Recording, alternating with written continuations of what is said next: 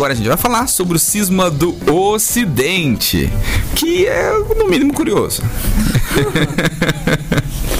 Mas é história, né? É, É. história. A, a gente passou, a igreja passou e a igreja tá aí até hoje, né? A gente fala, ah, a igreja católica vai acabar.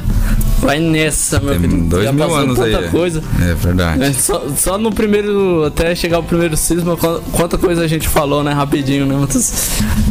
Então vamos lá.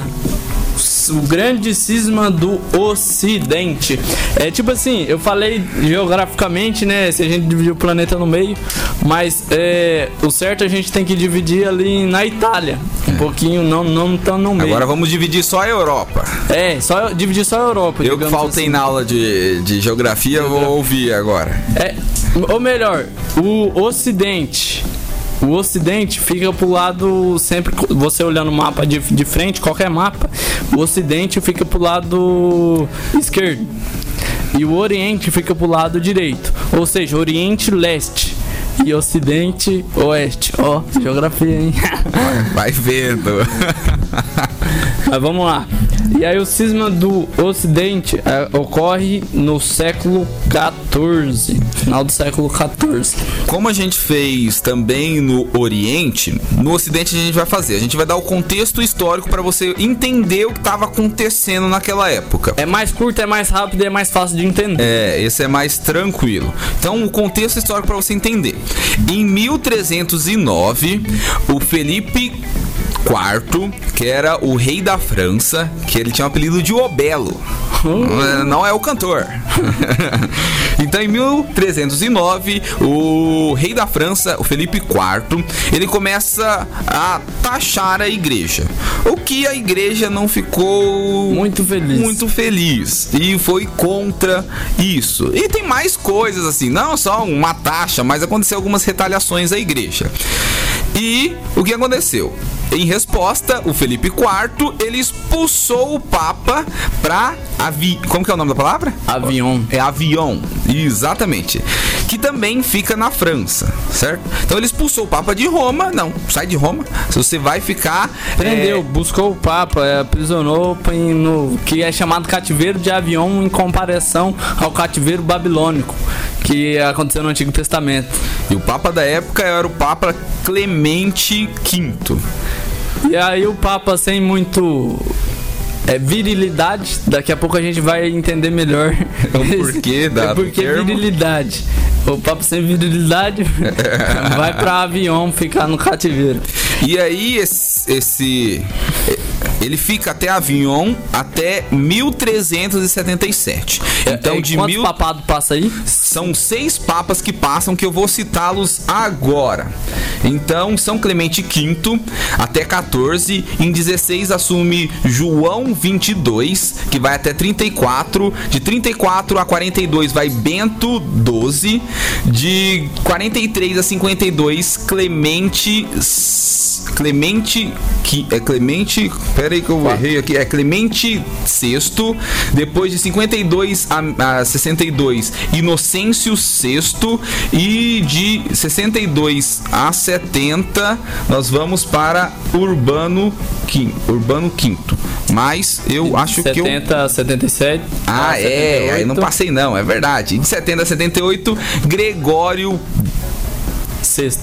é Gregório é, não, Gregório é Gregório é isso. Gregório sexto. É sexto não, que na Não. verdade XI é 11. 11. Gregório É, a gente tava aqui. É que eu tô sem, sem a colinha, eu tô é, sem a colinha. Tô é Gregório décimo primeiro. Gregório 11. Décimo vamos falar assim. É.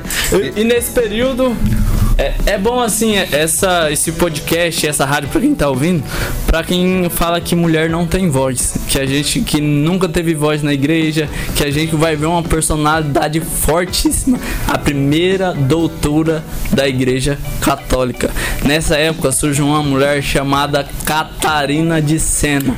Pensa uma mulher porreta. Inclusive, estou lendo o livro dela, estou no primeiro capítulo e a história já é belíssima. Já no Estou- primeiro capítulo. Já no primeiro tá capítulo que conta da história, já tô apaixonado pela história dela e olha, tô. É, é, quem tem uma Deus tendência ao feminismo, a essas coisas politicamente, estudo Catarina de Sena. Porque é uma história fenomenal e olha o que, que ela fala para os papas. Assim, não foi só para o Papa Gregório XI, para os outros papas ela já escrevia cartas. Ela é uma analfabeta. É, outras pessoas que escreviam para ela e depois ela aprendeu a escrever ah, algumas cartas. E ela escreveu para os papas serem viril, ou seja, ser homem. Imagine uma mulher, para você que sempre fala que mulher não tem voz, escrever para a autoridade máxima da igreja ser homem, ser viril e volte para Roma. Até que Gregório XI é, ouve, muito influenciado por Santa Catarina de Sena, escuta esse apelo de Deus através de Santa Catarina de Sena e volta para Roma. Por que Roma? Por que a sede é em Roma, né? Fala um pouco da visão da, de Catarina de Sena, que a gente, que só nessa visão que ela, que ela teve, a gente já tem uma noção por que, que é Roma. É, no primeiro capítulo é, do livro de Santa Catarina de Sena, até eu estava comentando com o Lucas hoje de manhã, ela tem uma visão quando ela era muito criança, ela tinha, se eu não me engano, eu não, não vou falar a idade porque, mas tá, não tinha cinco anos ela ainda. E ela olha pro alto de uma igreja e ela vê a imagem de Deus, né, que no livro fala o Salvador. Na sua direita ela vê a imagem de Pedrão, São Pedro.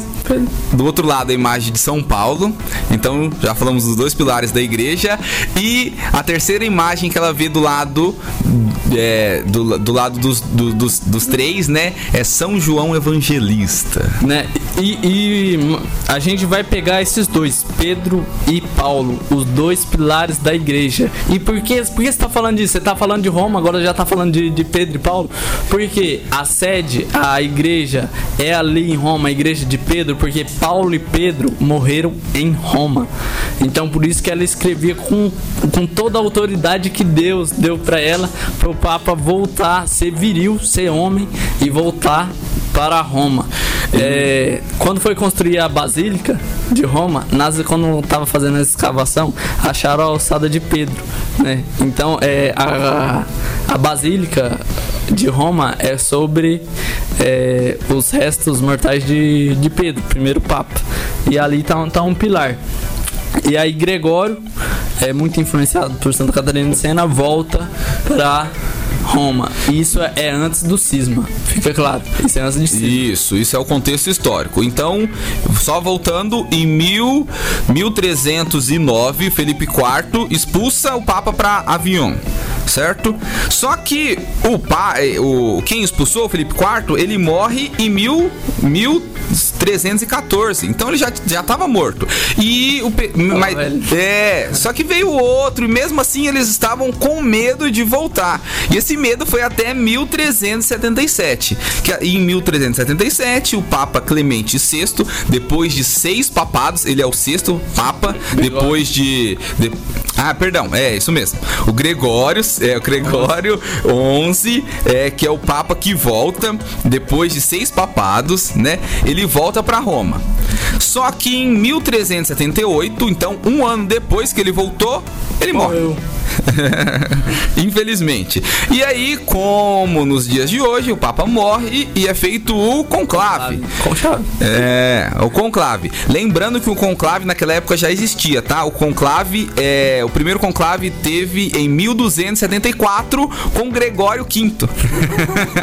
Ele é o Gregório VI, então Gregório Não, V Gregório em mil. É, é, Gregório, é isso! Oh, meu Deus do céu! É, a gente confunde. Vamos lá, é, não é quinto, é Gregório 10. É, tá difícil. Então vamos lá. O conclave, ele foi instituído por Gregório X em 1274. Então nessa época já existia. Então seu sucessor, Gregório XI, 11, ele morre em 78. Então, um ano depois que ele voltou para Roma, para sua sede, para governar, ele acaba morrendo. E aí em 78 o conclave que elege que elege o italiano Urbano VI. Uma coisa a se falar: todos esses papas, desde é, Clemente Clemente V até Gregório 11, esses sete papas eram franceses. Quando volta-se para Roma, os papas escolhem um papa italiano. Pra não sair de Roma, é. Exatamente, para que continue ali em Roma. Espertos. É. Só que aí acontece um problema, senhor Lucas. Eu quero que você explique esse problema. O que que acontece? É, quando o Papa foi eleito, é, quando ele era cardeal, ele combatia muito bem a corrupção. E isso é, é uma das virtudes que leva ele ao papado. E aí, é, ao decorrer do tempo, os cardeais se estressaram e não queriam mais o Papa. Porque eles achavam o Papa muito autoritário. Se fosse fácil assim tirar um papa. Não ah, quero Papa tirar. mais. E aí, o que que acontece? Tá igual o Brasil. aquela- Agora tira presidente. as- É, que. Só, só que na igreja não é assim. Assim, o, o Papa, quando ele se torna Papa, ele vai até a morte, a não ser que ele renuncie, né? Por, pelo Espírito Santo. E aí, eles acham Gregório, o, o Papa, muito autoritário, e aí se reúne e faz um, um outro concílio e elege um antipapa. O que, que é antipapa? É o anticristo? não, a Não. gente vai falar o que é o antipapo. Já quer falar agora ou já? falar agora. Spoilers. O antipapa, ele é, é, é um... Ele é um papa é, que ele não foi eleito por, é, por trâmites canônicos. Vamos dizer Ou assim. seja, ele é uma oposição ao Papa. Tipo assim, ele, vamos supor, se fosse partido político, né, o que não é, não, é, não confunda, seria um contra o outro, né, É. são, são opostos, não é que é o anticristo ou que é, que é do demônio, ele ele é, é oposto às ideias do Papa. Porque Urbano VI, que é quem assumiu em 78, é, ele, ele foi o escolhido daquele conclave. Então, todo conclave que acontecer sem ele ter renunciado e sem ele ter morrido É é, inválido. É inválido. Então, mesmo assim, isso não é nós que a gente falando. To- todos os santos da época estudiosos consideravam o Papa Urbano VI. O, o resto, eh, eh, os estudiosos e os santos já sabia que era, que era jogo político ou jogo eh, dentro da igreja por poder, alguma coisa assim. E até hoje a igreja também é. Ele é. A igreja é, Considera, considera o Urbano- Urbano VI como papa. E esses dois papas que a gente vai falar na sequência são antipapas. São. que não tem nada a ver com demônio, é que é oposição ao Papa que, que é Exatamente. eleito pelo trâmite canônico. E esse Porque o primeiro. nome assusta. né? É, Antipapa. é. Acho que é- Remete muito ao, ao Apocalipse, ao Anticristo. Não, né? ele é um cardeal. Ele é muitos aqui que votaram no Urbano VI fizeram, participaram do outro conclave e elegeram Clemente VII. Em, olha, em E aí, 1378, e aí no mesmo jogo ano. político. Fa- fala aí dos países que, aí- que são do urbano. E aí, como houve essa divisão, eu tenho dois papas na igreja. Eu sigo quem? Então, alguns países meio que se dividiram. Então, um exemplo: Portugal, Dinamarca e Inglaterra ficaram com Roma, com Urbano VI. Já a França, a Escócia e o Aragão ficaram com Clemente Clemente VII. Clemente VII, ele reside em avião. Certo? Então ele volta Vou lavar avião. Você vê a, a confusão, né? De vez seguir o que Santa Catarina de Sena tá falando. Ele volta, eu preciso de outra sede. Ah, os papas estavam lá recentemente, vamos voltar pra França. Foi isso que eles pensaram. Mas tudo bem. E tem pior ainda. Em 1409 surge outro papa. Outro antipapa. Outro antipapa. Fizeram outro conclave. Não- e aí surge. não tava bom, não tava bom. esses dois não tá, não tá bom, não. Vamos fazer mais um. e aí outros cardeais me fazem a burrada dessa e fazem outro conclave. E aí escolhem Papa Alexandre V. Que agora, os- ele, o Papa Alexandre V, ficava em Pisa, na Itália. Então a gente Aí, tinha um Papa em Roma, um Papa antipapa em- Avignon na França e um Papa em Pisa na Itália. Antipapa. É um antipapa Dois antipapa e um papa. Dois falsos, um, dois paraguai e um original. Mas brincadeira, hein? Não é ofendendo os pais que os paraguaios estão ouvindo nós. É, abraços paraguaios, estão ouvindo nós Foi um baile, vamos dar. e, e isso em 1409. 1409. E já pulando pra 1414 ou tem alguma coisa antes? Sim, eu só queria citar os papas. Posso citar os papas Pode aqui os que, papas. que passaram aqui? Então, de Urbano VI, o Papa, Papa. O Papa eleito pelo. Isso. Os, os- é, mer- é, como que é? Canônico. Os. De- é, com, Pelo conclave, conclave que valeu. É, o original. Ó, Urbano VI ficou até 89. Depois ele, de 89 a 1000, 1404, ficou o Benifácio Bonifácio no, Bonifácio IX. Depois de 1404 a 1406, o Inocêncio VII.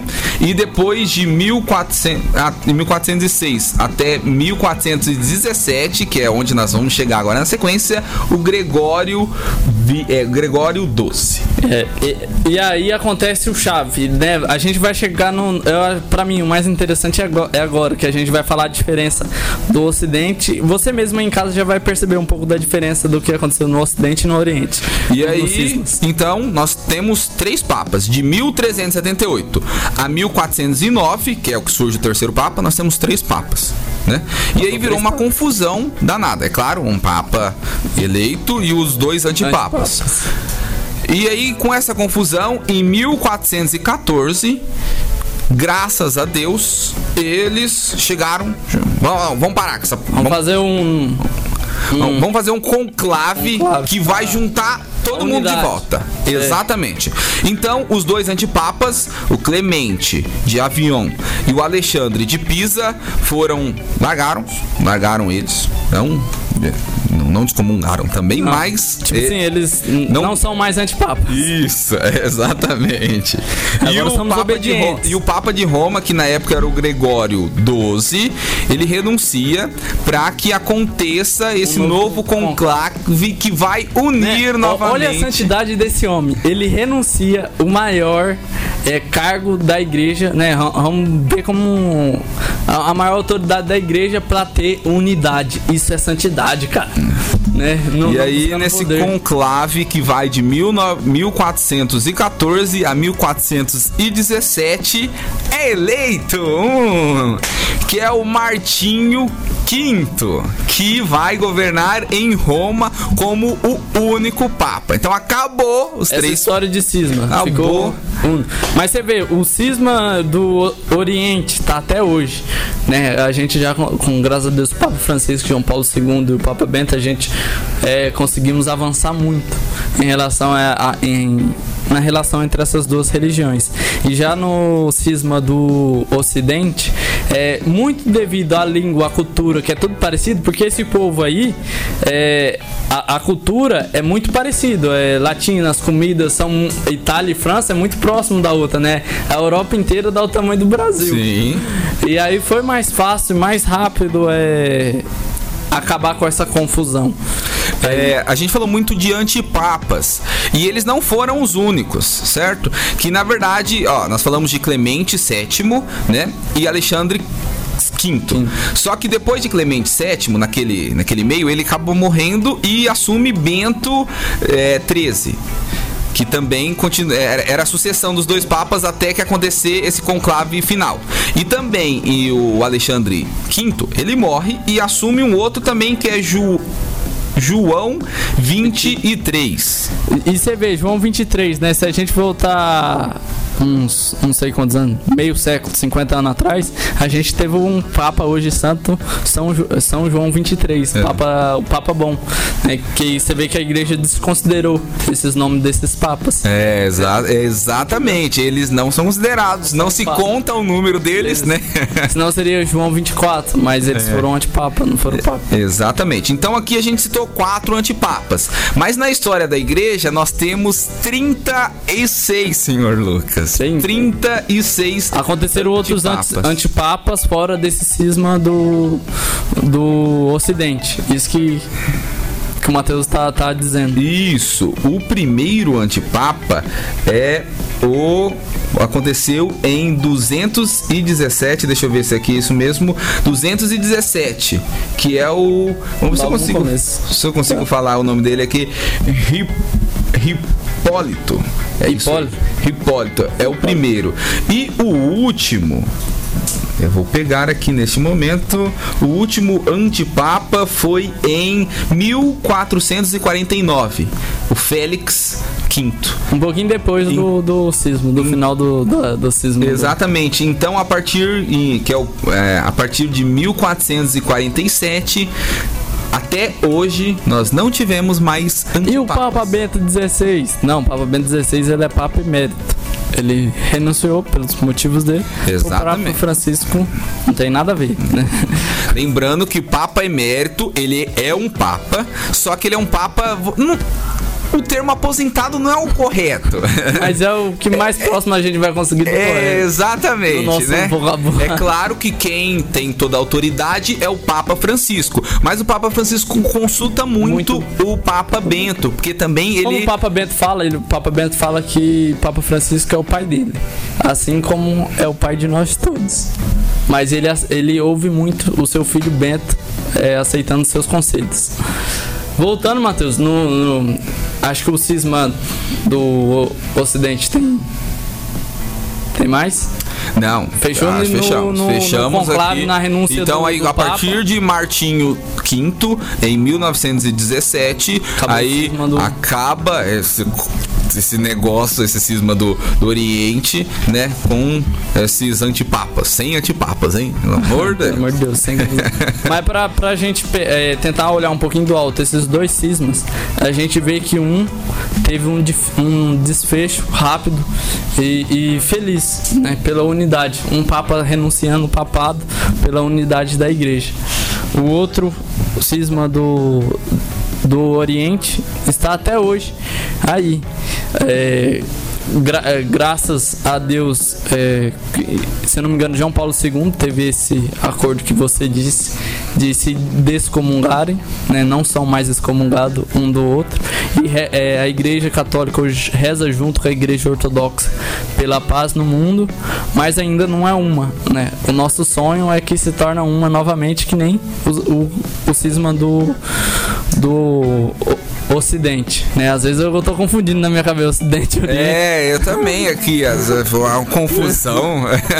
É as palavras são muito parecidas. O cisma do Oriente tá, tá até hoje. O do Ocidente se teve um, um desfecho. E a gente, na semana que vem, a gente vai falar do cisma do protestantismo, que é o mais forte. É o mais forte, é o que nos atinge é, diretamente, mais aqui, diretamente aqui no Brasil. Uma curiosidade dos 36 é, antipapas, né? Que muitos, muitos têm culpa, exatamente, de, de ter ido contra. Tem culpa no cartório. É, exatamente. Mas não é que eles são ruins, é que na visão deles, infelizmente. Não aceitam. É, não aceitavam. Para você ter uma ideia, aquele primeiro. É, o primeiro Papa antipapa. É, o primeiro antipapa, que é o Hipólito de Roma, em 235, ele é santo da igreja hoje, Lucas. Nada. ele foi canonizado pela igreja católica, entendeu? Ele era uma boa, boa pessoa. pessoa. Ele tinha algum motivo para Sim, exatamente. Ele errou exatamente Porque, às vezes isso ajuda a, até mesmo ao Papa se tornar uma pessoa melhor e ser mais precavido em algumas situações. Mas eu não quero antipapa, não. Não, sem antipapa, vem que continue. Continue, deixa Francisco lá, vamos ser obedientes. Graças a Deus, é, Papa Francisco é muito coerente nas suas cartas, nas suas encíclicas, nas suas exortações apostólicas. E ele é o homem mais perseguido do mundo. Né? Já saiu essa pesquisa que o homem mais perseguido do mundo é o Papa Francisco. E vamos rezar pelo, pelo nosso Papa, né? Sempre o que for possível, assim como na missa é rezado, né? É, rezemos pelas vocações em geral também, né? Especialmente pelo Papa, o nosso bispo aqui, o Dom Benedito, o nosso padre Luciano, mas em especial as vocações. Hoje nós fomos lá é, ver os, seminaristas, né? Também eles precisam de muita vocação, oração. É matrimônio e família também. Exatamente. Pensa que vocação é só porque o que vocação é só ser padre, é seguir uma carreira eclesiástica. Não, vocação é família. Hoje o jovem precisa de muito sonho de ter uma família, de constituir uma família, porque a gente está num tempo difícil também, principalmente relacionado à vocação. Não só vocação de, de ordem, mas sim de matrimônio também. É. A gente precisa de famílias santas. É igual. Ah, mas por que mulher não pode ser ser ser, é, ser padra, padra, não sei, porque é uma vocação. É, é uma vocação da mulher. Dá pra é, gente fazer uma ser freira, sobre isso. Exatamente, uma vocação e aí pegar do, do, pa, é, do homem ser padre. É vocação. Terezinha do Menino Jesus, tem um capítulo na biografia dela que ela fala muito bem sobre o porquê a mulher não ser, não ser padre. E a gente pega esses exemplos, como Santa Catarina de Sena, Santa Terezinha do, do Menino Jesus, Santa Teresa d'Ávila, ó, as, essas três mulheres que eu falei são doutoras da igreja, né? E Santa Catarina de Sena fez um trabalho muito bonito nesse tempo difícil. Que se, se nascem novas vocações, nova Santa Catarina de Sena, nova Santa Terezinha, novas Madre Teresa de Calcutá, novas Irmandúcias, né? E Santos Homem também, já falo segundo. É, tudo é vocação. É, é, é saber né? a, é saber qual é a vocação. É difícil, é. Mas aí você tem que fazer a sua parte, né, amigão? Também de, de buscar qual é a nossa vocação. Conseguimos encerrar é, aqui. Mas Lucas. em relação ao cisma foi mais ou menos isso aí. Tentamos Se a gente falou alguma coisa errada, nos perdoe, primeiramente, e fique com, com o que a igreja fala, com o que a igreja ensina. É e... entender que nós já erramos muito, né? A gente tá buscando também, né, Matheus? Aprender é. um pouquinho Sim, sobre, é. o que, que aconteceu, sobre o que nossa igreja já passou, pra gente, é, em muitos casos, a gente não se desesperar.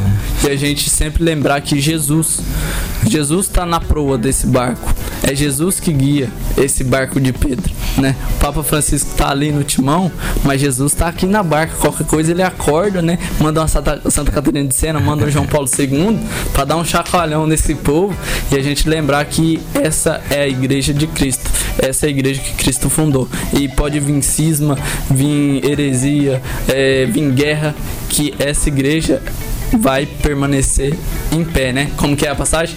Pode sobre Caramba, vou pegar a passagem daqui é, a pouco. Eu, eu não, não sei. Pedro, é, as portas do inferno não prevalecerão sobre, sobre esta igreja.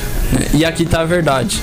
Aqui tá a verdade. A Bíblia fala que a verdade está na igreja, né? E você vê o tanto de coisa que a gente falou só hoje e a igreja passou por isso e vai passar por muitas coisas porque porque é, situações difíceis vêm e vão, mas sempre vem pessoas boas para para ressuscitar esse Espírito Santo, essa Igreja Santa Apostólica, que leva a, a, o amor, o amor de Cristo, a boa nova. É muito difícil a gente ouvir falar de cisma ou falar o que, que a igreja passou, né? E é importante a gente saber que, que é que, que nós, como igreja, já passamos durante a, a, história e o que, que a gente enfrentou e venceu.